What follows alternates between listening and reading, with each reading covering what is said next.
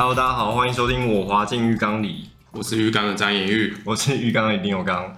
然后我们今天的状况有点不一样，如果有现在是看影片的话，会发现场景变了，张玉长相也变了。我们今天是呃，第一个是我们这么多集以来就是现场录音啊，之前如果大家有听的话，我们都是连线在录音的。然后今天也是要跟之前有如果有那个记忆的话，啊，如果有记忆，曾经有出现在我们节目过。我们之前也专访过他，就是呃吴景贤导演。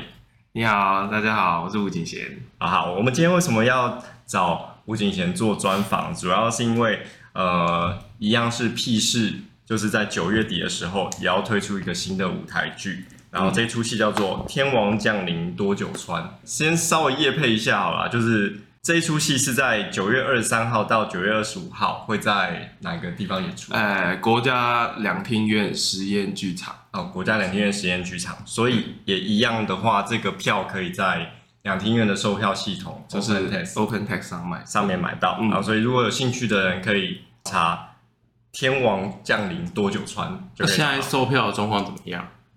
呃，早鸟票结束了，早鸟结束，然后结束了，呃，大概五成啊，已经销售五成了，差不多一半了。因为最近其实很难卖票，我们这最近大家都说，譬如说这个周末，对，就有大概七出戏哦，在同时上演。因为最近北艺中心也开了，然后都各个地方在演出。七出戏算多还是少？非常算蛮多的，爆满 戏剧哦。这是我们讲，只我讲的七出是只是戏剧，因为前半年或是前一年很多戏都 delay，有些延期的都。对对对对对，有包括北艺中心最近开幕，它都是自己要做艺术节，自己要做开幕季，然后加上一些。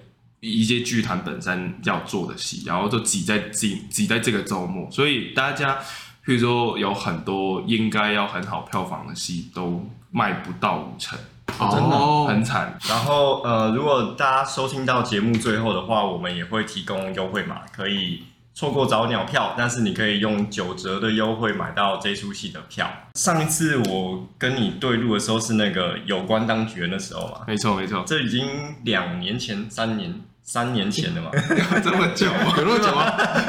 好像是哎，好像是哎，快三年，一九吗？是一九？对，我还记得是我们开始录这个节目的二零二零第三四集，二零二零的时候，这三年你也多导了不少戏。对，如果当初有去看的朋友，可能这次又可以看到一些更多新的东西。嗯，然后呃，既然是前面我们先以这一出戏为主题啊，你可能就想要问一些问题，你的为什么会接下这一出戏？哦，这出戏其实是我们的那个，嗯、这出戏是有编剧的，这个编剧陈弘洋他写的，嗯，然后他在学学生时代就在写，在工作这个剧本很初期的时候就直接给我看，嗯、他说想我导，哦，当他在最早一个版本出来的时候，他就找你做这，对对对对对对对，嗯、因为他他说这出戏很适合我，然后我看完之后我就知道为什么。因为他他很充，他是写实戏，然后他很充满很多细节，然后在表演上需要被很多东西需要被挖掘。我是觉得我 不能说擅长，但是但是我听我在我我我很多作品都偏向于这类型的，嗯，所以所以的确弘洋找我是有他的原因，然后我也跟他工作了一下下这个剧本，就是在。在他从出版，嗯，改到他后来有个独具版本，都我有给一些我的想法，嗯，哦，那等下也可以聊，在哪个部分有加入你的想法？哦，然后后来，但是他后来改了，又改了很多。我们看的那个版本是文学奖的那个版本，对，文学奖是后来他改的。哦，所以跟初期其实差别很多。哦，差别很大。他删了一个人物，然后整个故事都剪裁了，收拢了一些。对对。那那你能不能跟我们听众大概描述这是一个什么样的故事？呃，这是一个关于台湾人，对，就是嫁过去日本的，对，然后就是他妈妈、他姐姐。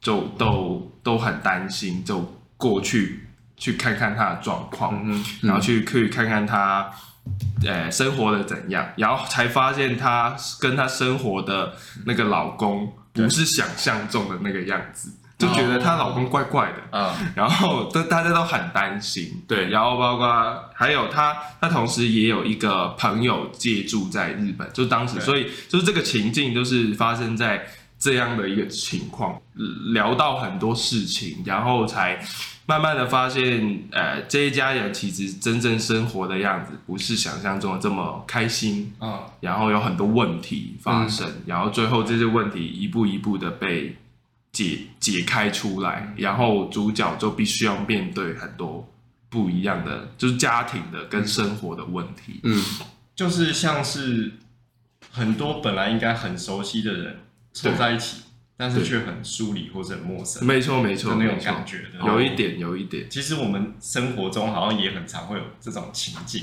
没错，特别是跟亲的家人相处，有时候就是突然间就是跟妈妈可能。相处个一个礼拜，然后过年就是待在一起，会有一种陌奇怪的陌生又熟悉的感觉。主要是一个状态啦，因为呃，我们很难去啊、呃、直接讲出这些角色有什么问题，我们也不想要直接讲这个角色有很什么很明确的问题，但是但是是讲一个他们生活的状态，就是卡住了，不上不下的感觉。然后我觉得有些有时候生活中很明显会感觉到哦，我现在的譬如说工作啊，或者是感情的状态，有时候都是卡住了，就是在一个呃要前进不前进的状态，然后这个状态可能会维持很久，不知道怎么办。嗯，每个人都有问题。里面有几位的？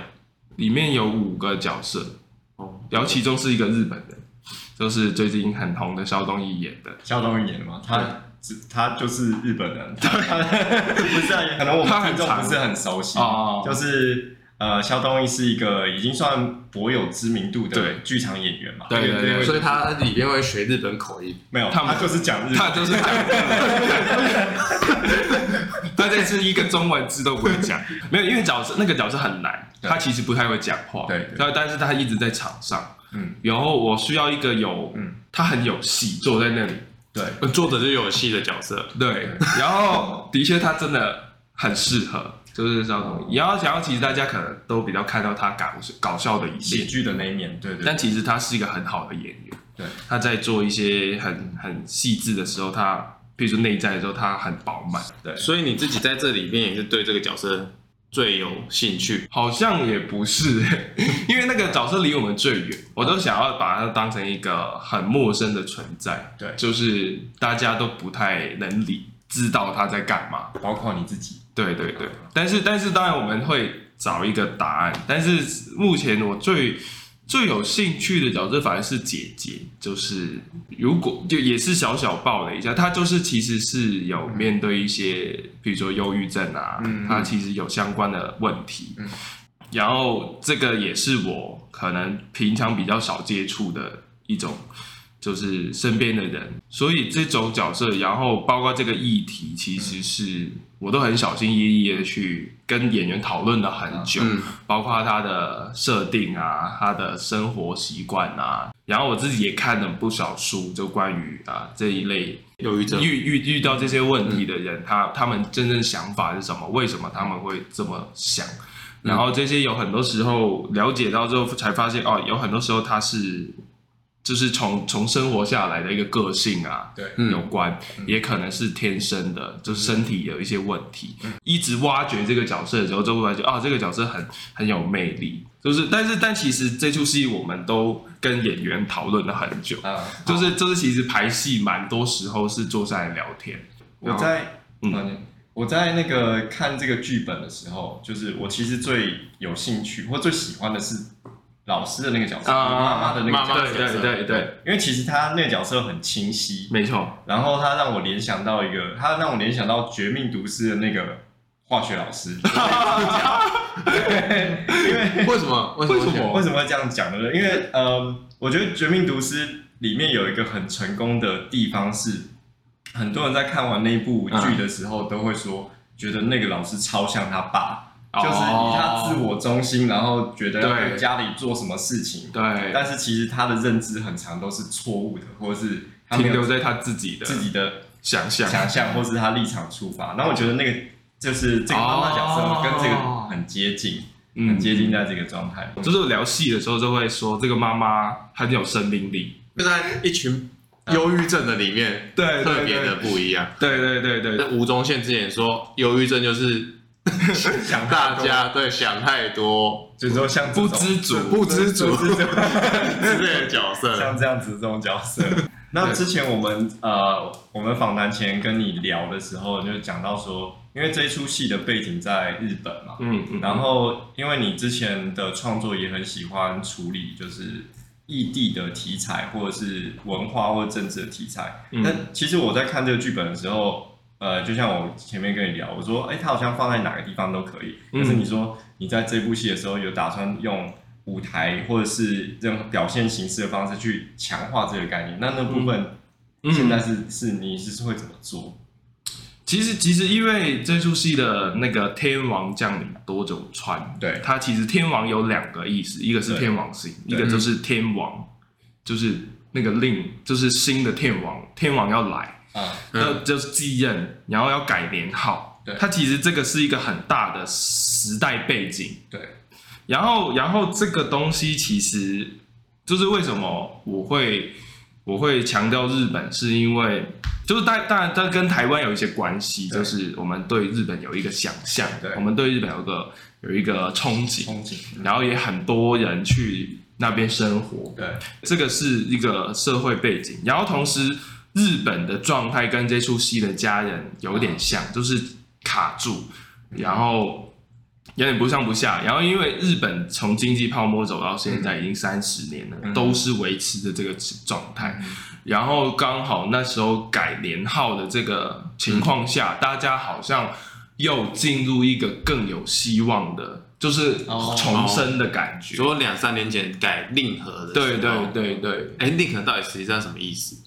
我不是很清楚。啊，令和其实实际上，你都问到我有没有做功课？因为他那个是《诗经》取材，对对对，它是来自于我这里有做，那你有做过这个功课？来自于万叶集的一个诗集，然后它其实是讲春天要来了，春天要来的意思哦，就是春天来了，然后风和日丽。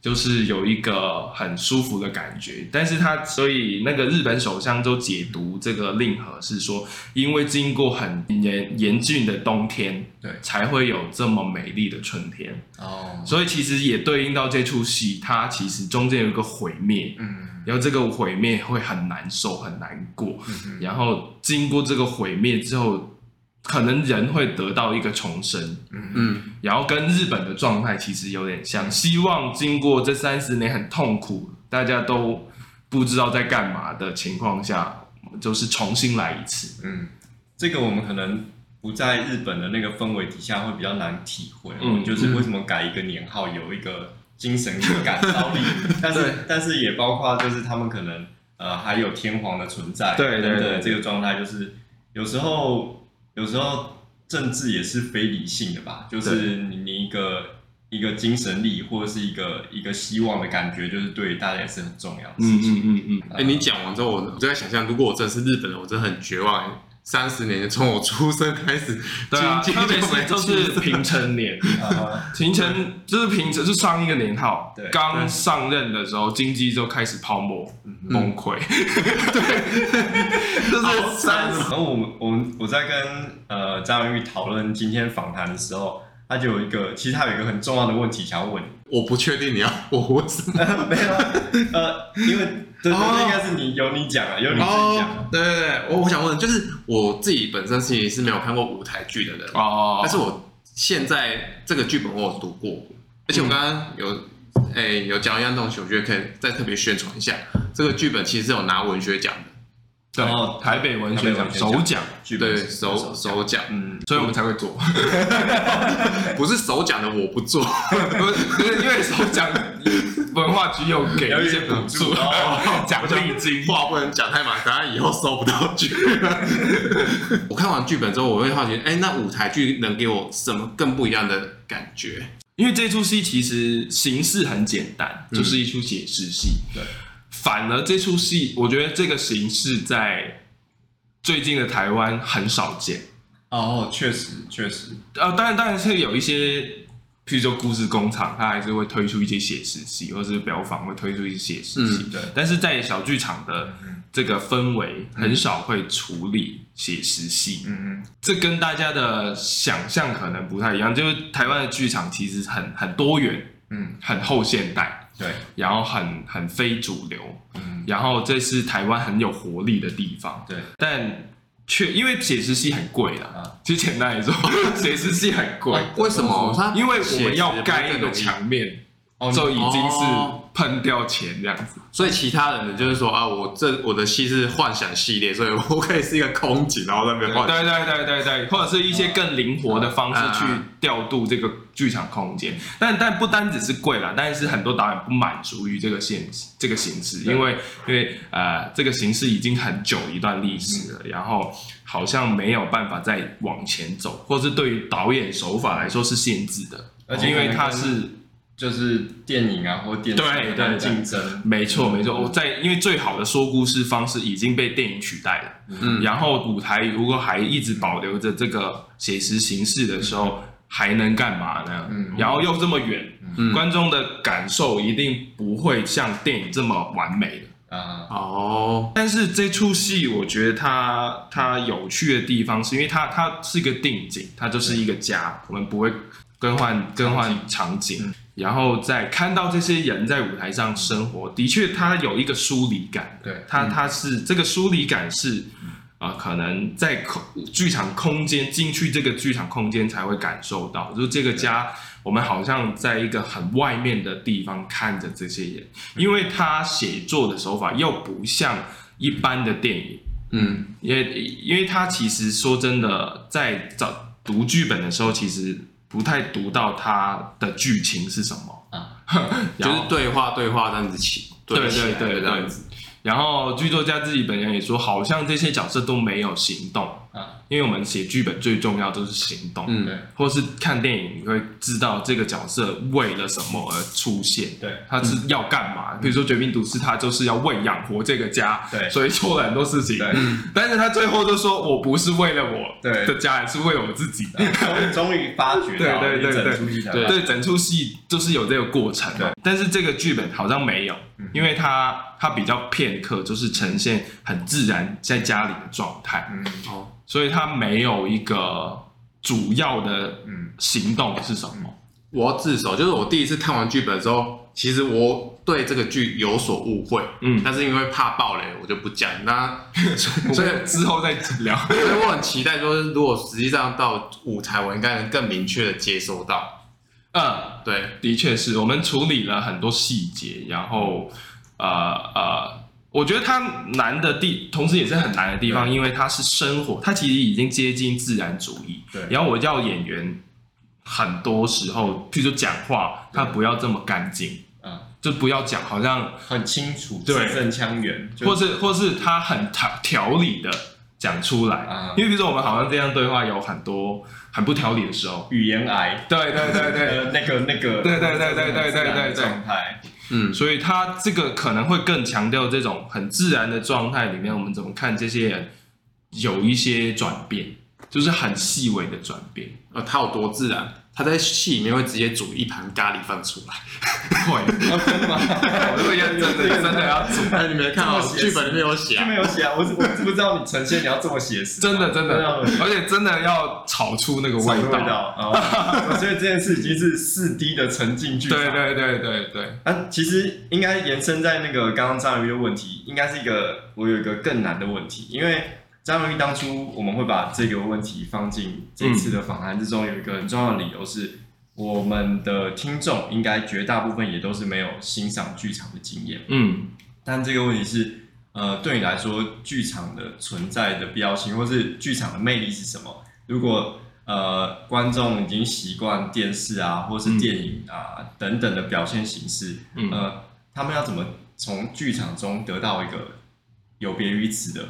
体验，嗯嗯。嗯，你觉得呢？我觉得，我觉得主要就是一个进去一起看戏的这个空间。啊哈，因为剧场很强调空间，然后这个是电视没办法给我们的，嗯，然后那个空间感是在于，譬如说我们有时候看足球赛，对，或是篮球赛，如果我们譬如说棒球赛，对，那个进去现场感跟在镜头就是在家里看的那个氛围是很不一样。譬如说我们看棒球会很远，嗯，就是。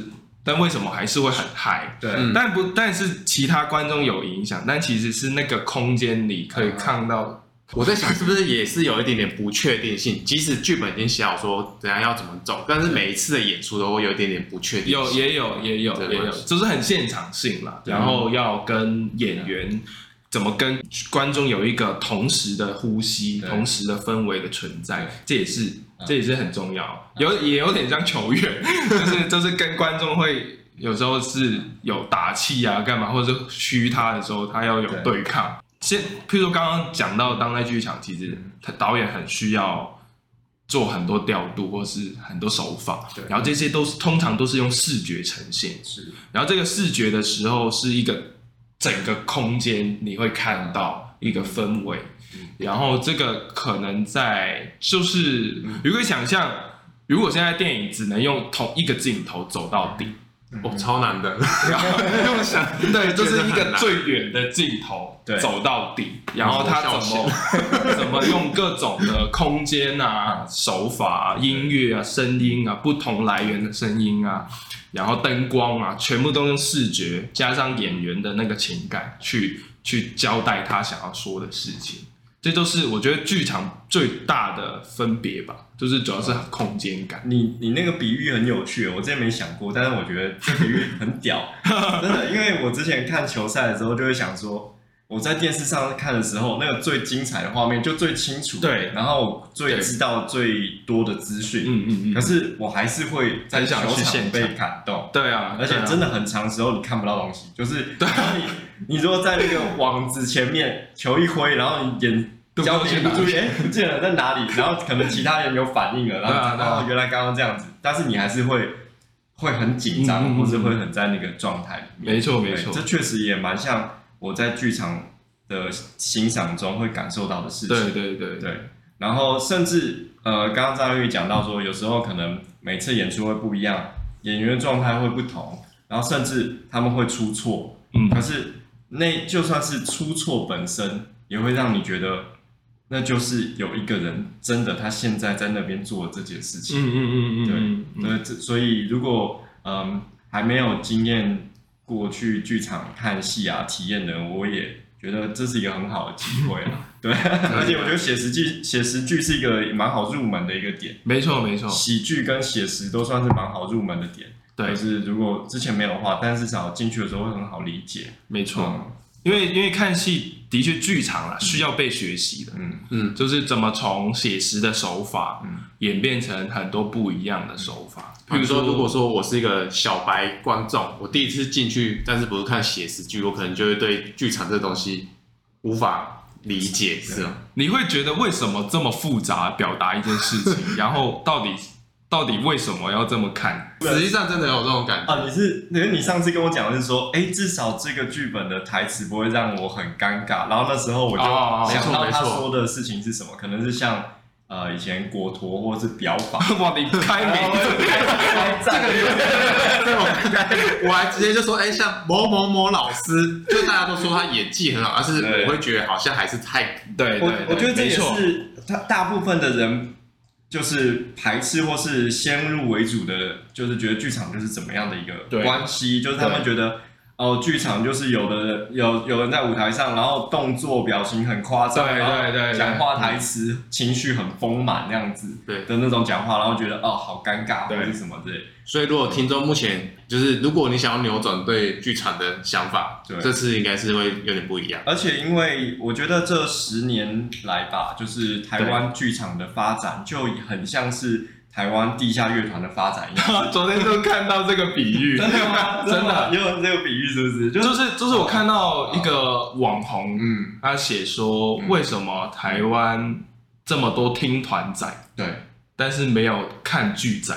因为剧场还没有像乐团起来，但其实有点像，已经开始了。对，因为像可能我们高中的那个年纪，或是我们国中的那年纪，台湾也是有乐团啊。但是乐团就是什么五月天、四分卫或什么，你就可能被某一种风格给框住，嗯、也许像是英式摇滚啊，或者抒情摇滚等等的。但是现在如果呃，因为听团可能大家更比较熟悉嘛，嗯、有人在探寻本土化，像百合花，有对也有重金属乐团今年在金 金曲得奖啊，对对对，然后等等的。但是这十年来我去剧场的体验也是有同样的感觉，嗯、每个人都很自由的在一些多元议题探索，然后这个东西已经不像是。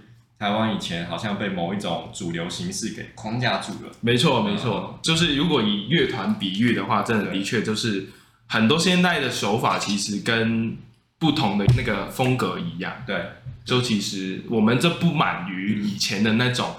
流行的，譬如说周杰伦那种抒情啊，我以为因为你要讲歌团的，就是譬如说我们以前听了周杰伦啊，听了听了很多五月天啊那种摇滚，他们对于摇滚、嘻哈或者是抒情的方式，但是我们因为我们已经听久了，对，就形成一个套路的时候，我们就不满于这个现状，所以剧场也是，就是他们以前有一个套路存在，然后我们其实当代剧场都很想要打破这种东西。所以才会有很多可能看不懂的戏出现，但其实都是为了做一些打破。因为其实说真的，乐团也很多听不懂的音乐，但它还是就是一个感受，就是一个哦，我们听到了，然后觉得哦，这个有什么不一样，或是他们想要做的是什么。然后回到你刚刚说的那个，就台词的问题啊，或者是的确，这都是我觉得近十年的台湾有很多很好的剧作家进来。对。打破了这个呃，对于戏的一些尴尬，或是就是很老派的成分，因为他有年轻的力量进来，真的很重要。我们也我们也知道那个问题是什么，所以我们很想要打破它。所以是每个人都知道观众对舞台剧有这样子的对，但是因为对啊对啊，他敢得罪乐团的人，但不敢得罪剧场的人。以前还敢，就是他其实。我们我们自己也看 Netflix，、嗯、我们自己也品味一直在进步。嗯、观众，所有观众都是，对，就是我们他们对接受戏剧的状态是比以前所有人都多的。嗯嗯、就因为他他有现在有各种媒体给他看剧。对，所以我们自己也一定要进步，嗯、不然的话，我们自己看到自己都觉得尴尬，怎么办？可能以前的人都需要被教导说啊，戏剧该有什么样子，但可能观众现在已经知道，嗯，戏剧是长怎样子，反而你需要给我一些更新的东西是什么？嗯，嘛，然后我之前我们有看那个弘扬在得文学奖之后。他们帮他拍的一个访问的影片，然后他也提到他的创作的主题很常是跟生存有关。对，然后这就这就想到像这一出剧剧的剧本，嗯、我觉得每个人也是在生存挣扎，然后甚至可能呃这出戏也是弘扬在日本打工的时候的一个创作嘛。嗯嗯，那我们就联想到就是我们自己最贴近生存跟挣扎的。经验是什么？我有问题，就是像刚刚导演有说，他在跟演员讨论这部戏的时候，有很多很多的聊天，所以应该跟每位每个演员都应该都有聊到说他们对生存的这个东西，嗯，有没有过类似的经验？嗯嗯，所以这应该是普遍每个人都有过的，是吗？我觉得现代人会越来越会有这种感觉。嗯，弘扬是比较。他那时候的状态啊，跟我分享，他说他那时候还在问一个问题，就是生命的意义是什么？是我为什么要生存？对。然后他说，他说他已经过了，现在已经过了嘛？对，现在已经过了。但是的确，就是这个这几年疫情的状态，都会给我们感觉，就是啊，我们我们存在的意义是什么？或者是我们一直生存着为了什么？可是这个问题每个人问出来的方式又不一样。比如说在日本人，可能他们就说：“呃，我工作到底为什么？”但在你剧里面的每个角色，其实他们问的问题不一样。对，对他们都有他的方式去问。那你之前，因为呃，大家知道你之前是澳门人嘛，然后你来台湾念书，到现在在台湾生活，对对，赚钱生活。对，那你觉得你的经验之中有什么？譬如说，有时候创作到。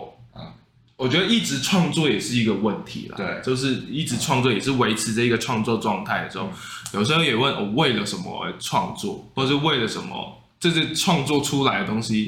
譬如说看到票又卖不好的时候，就觉得我为什么要做这样事情？我这么辛苦的做完之后，可能呃，其实其实市场反应或并不好啊，或是其实大家没有很在乎你是你想说的话，这个回来的时候就会很冲击，然后或者我一要一继继续做下去嘛，或者是我要不要？因为这个这一行真的很。很难赚钱，真的很累。然后我也就是到了生生年纪到了某个阶段了，就觉得哦，我好像想要赚多点钱，然后还是需要为了未来想想象想，就是未来打拼一下。所以我这么辛苦又没有钱的状态下，真的为什么要一直做这件事情？那大学的时候呢？大学的时候你不会觉得，看我现在真的这个月穷到爆了，然后我 要我要怎么了？然后或者是失恋的时候，对对对对，为什么我想要留在台湾？我想要回家了。有啊有啊，就是譬如说我大学失恋的时候，也就是改变了一下环境，就是先回去澳门一阵子。哦，真的？对，那时候有回去，有回去半年，半年休学半年。对对对对。哦，还休学哦？对对对，就是延毕哦，就是刚好大四结束了，就是但是还没毕业，所以就是有改变一下。生活的，我觉得这个是需要的，就是对于，所以那时候对你最大冲击的时候是感情问题，而不会是不见得是经济问题。每个人对那个生存最最压倒的可能题目不一样，好像是，嗯，好像是，就是我我就是做男生宿舍之前啊，对啊，就是刚好失恋，然后很冲击我，然后就改变了一下环境，回到澳门，然后做，但是我我的方式都是创作啦。是，就是就做了男生来寻找出口。对对对对对，这是这是我的方式。但是那时候的确是你说的那个问题，的确就是感，好像是感情，好肤浅，讲出来好像有点不帅。男生宿舍有一个角色，其实他被琢磨很深，然后也是贯穿全剧的角色，就是有一个香港人他失恋了。对。然后失恋了又要回去，又要去啊，要干嘛？怎么样的？最后发现是原来我在写我自己，是是是是，有一点绑在一个香港人身上，这个是很卑鄙哎。对啊，当然这不是我，我朋友。其实我觉得创作有一个蛮有趣的点，就是呃，大部分的时候创作的人都想要保持着理性的状态在在进行着，可是不知不觉之中。可能你的作品本身，甚至你，你你毫没有毫无连接的找了谁来做这个戏，嗯，冥冥之中都是都是你的感性在爆棚，有 有有，有，好像是好像是，对啊，嗯，这个没办法躲啦，创作的时候一定是会跟生命跟自己感受有关，对。这个是我们以为自己很客观，这不可能。你有一阵子也在送 Uber E 啊？对啊对啊，那那个时候不是经济的问题。还是你觉得这是一个有趣的经验而已？这的确是经济的问题。嗯、我送了一下下，就觉得反而找到另外一种很奇怪的感觉，就是我好像蛮有成就感。就是你可以找最短路径是吗？还是你知道怎么样串接？我觉得这个工作的意义突然间。就是我知道有一个人等着我，为了要送餐给他，对对对，真的很很社畜的一个想法，但是就很好笑，因为对于你前面就说，哎，换螺丝钉，发现我身为螺丝钉的价值，对对对，就是有点像合理，想想不错，因为 Uber Eats 的回馈很快，对啊，因为你啊，没错，他都一趟餐十分钟，但十分钟之后你就可以得到一个回馈，哦，客户很满意，这个的确是。送你五颗星啊，好，或是有时候会收到小费。你会很傻眼，然后那那你遇到很讨厌的事情吗？很讨厌的事情是，就是那个客人态度很差，或者是怎么样，或者他的要求。我觉得最难是找不到客户，然后然后他也不耐烦。对，嗯。这是两个，就是他他一直催你，对，是或是教我，因为他会有些人就是会一直看着你在哪里，然后他就一直讯息你说你要怎么走哦。我说我知道，你不要催我。这个这个这个结构很很妙诶，这很像是一个恐怖情人，他对对对，他就追踪着你啊，然后你是一个工具人，你想要让他满意，类似的，或者是有些人就是不见哦，但不。